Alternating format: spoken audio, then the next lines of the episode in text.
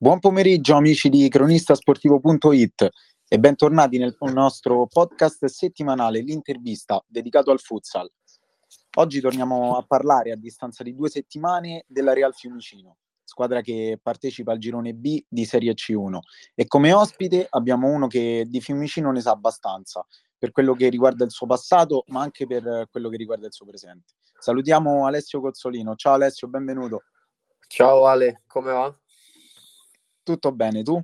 Tutto bene, tutto bene. Allora, volevo iniziare a parlare proprio dei tuoi inizi, di quando hai sì. iniziato a giocare a pallone. Allora, so che quando eri piccolo hai iniziato a dare i primi calci al pallone al Focene, riferendomi ovviamente al calcio a 11. Di, di solito quello è il periodo più significativo ed essenziale per quanto riguarda la formazione di un calciatore, ma anche emotivamente parlando, in cui magari ecco, impari ad amare il calcio tu che ricordi hai di quegli anni? Guarda, eh, sì, io ho iniziato la scuola calcio all'età di sei anni a Focene, eh, dove ho fatto tutta la scuola calcio, poi quando, ehm, quando c'è stato il momento di passare dalla scuola calcio all'agonistica, eh, sono andato via e sono andato a giocare allo Sporting, dove sono stato per due anni e dopodiché e sono andato al Fiumicino Calcio dopo ho trascorso sei anni di agonistica. Diciamo mi sono affacciato al mondo del calcio da piccolo, come ti ho detto, a sei anni, e, ehm, quando l'Italia ha vinto i mondiali, ecco, mi sono appassionato lì di quello sport e da lì diciamo non ci siamo più lasciati. Infatti, ecco, mhmm, qualche anno dopo ha iniziato ad intraprendere un percorso importante con un club, quindi di sposare i colori rosso-blu del Fiumicino.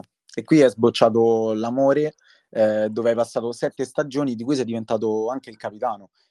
Immagino che per te questo vuol dire tanto e vorrei infatti chiederti che cosa significa Fiumicino per te e come mai c'è questo legame forte con questi colori.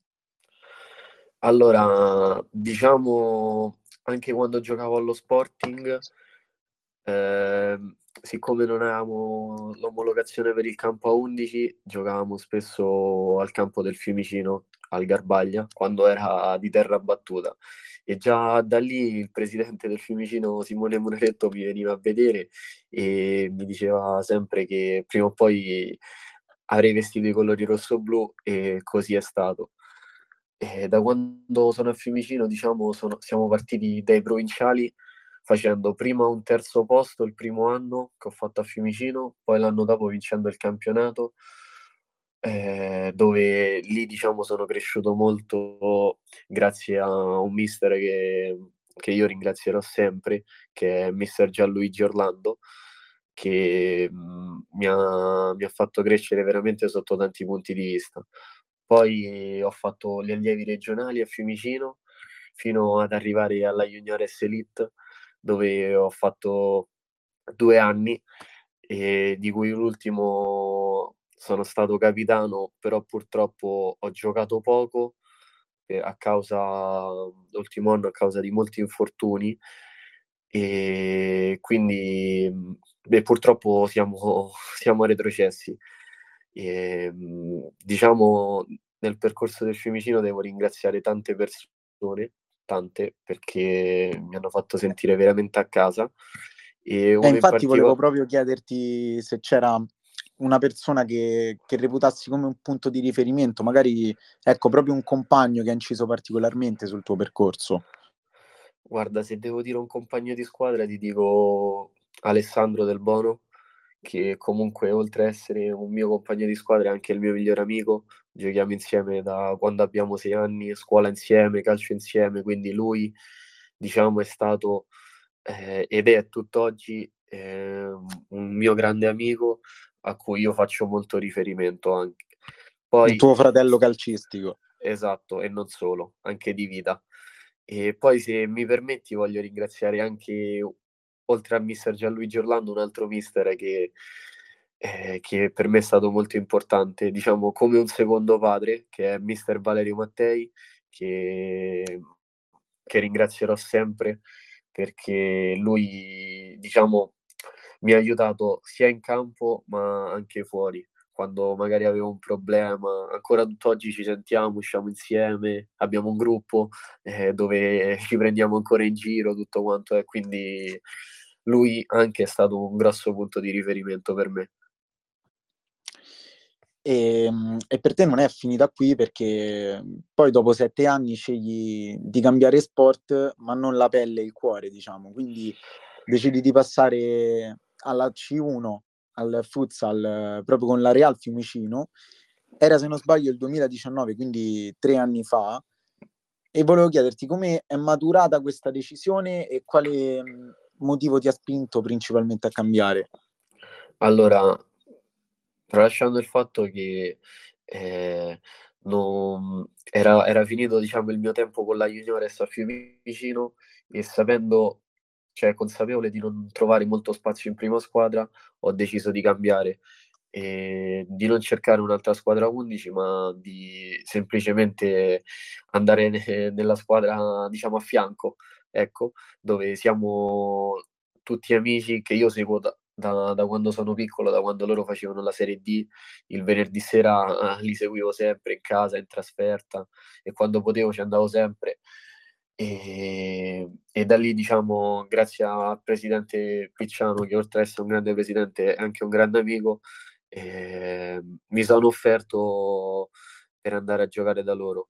E ho iniziato con l'Under 21 allenata da Mister Muret. Ok, allora adesso facciamo un passo al presente per parlare un po' della tua e della vostra stagione. Innanzitutto, dopo due anni comunque sporcati dalla pandemia, si gioca finalmente un campionato che, se possiamo dirlo, è regolare, anche se problematiche le ha portate anche questa stagione, ma di minor rilevanza.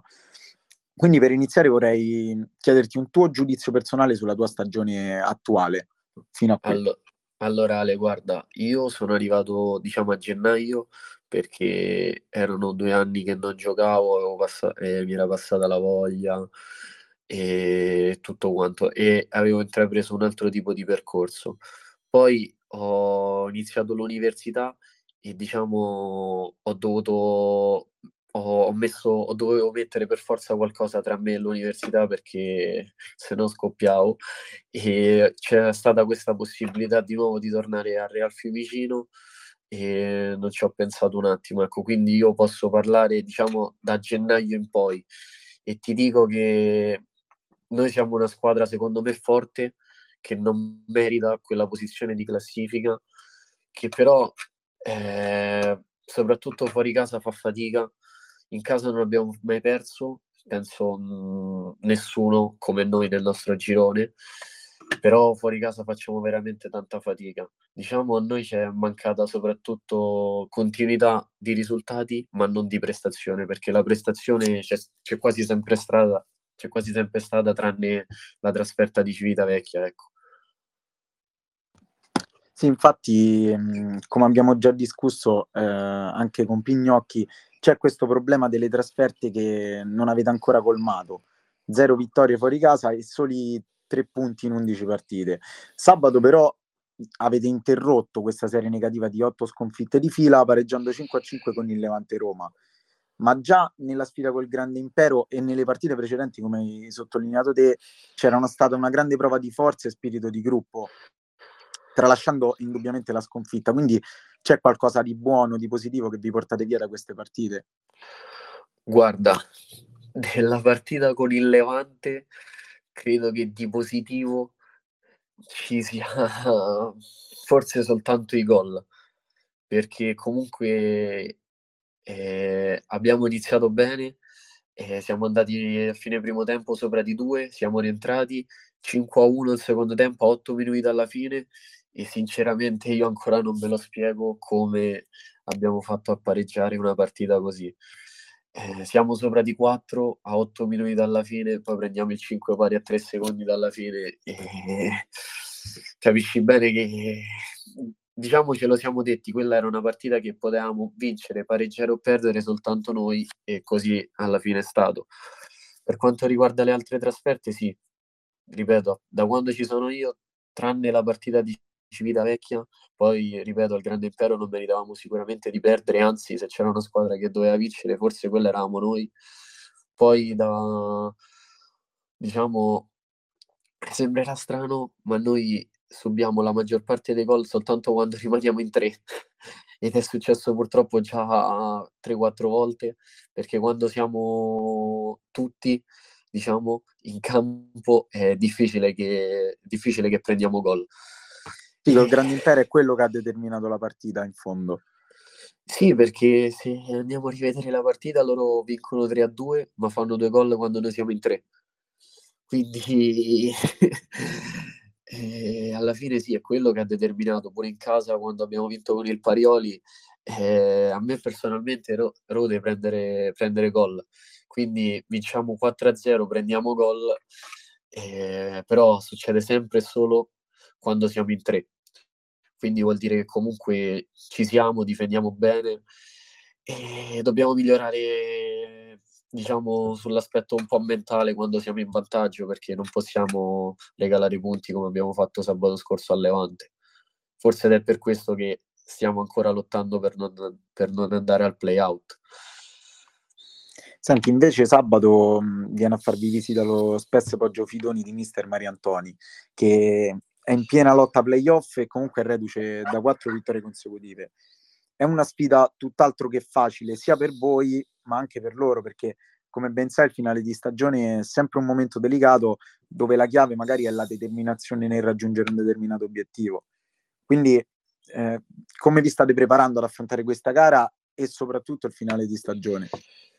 Guarda, noi prepariamo tutte le gare alla stessa maniera, ovvero scendiamo in campo sempre per vincere, che sia il Laurentino, il Poggio Fidoni, la Pisana, con chiunque noi vogliamo vincere.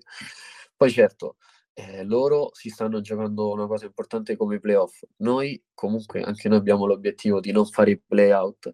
Poi sicuramente vogliamo vendicare la sconfitta nei quarti di finale di Coppa, anche lì immeritata. E quindi ti posso dire che se per noi non sarà facile, ti dico che per loro sarà super difficile sabato vincere contro di noi perché noi vogliamo veramente vincere contro di loro e allontanare ancora di più la zona playout. Va bene Alessio, allora ti ringrazio per essere Grazie. stato nostro ospite e Grazie ci te, vediamo Ale. sabato alla partita. In bocca al lupo. Crepi, grazie. Finisce qui questa puntata del podcast L'intervista con ospite Alessio Cozzolino della Real Fiumicino io ringrazio chi è stato il nostro ascolto e ovviamente vi rinnovo l'appuntamento alla prossima.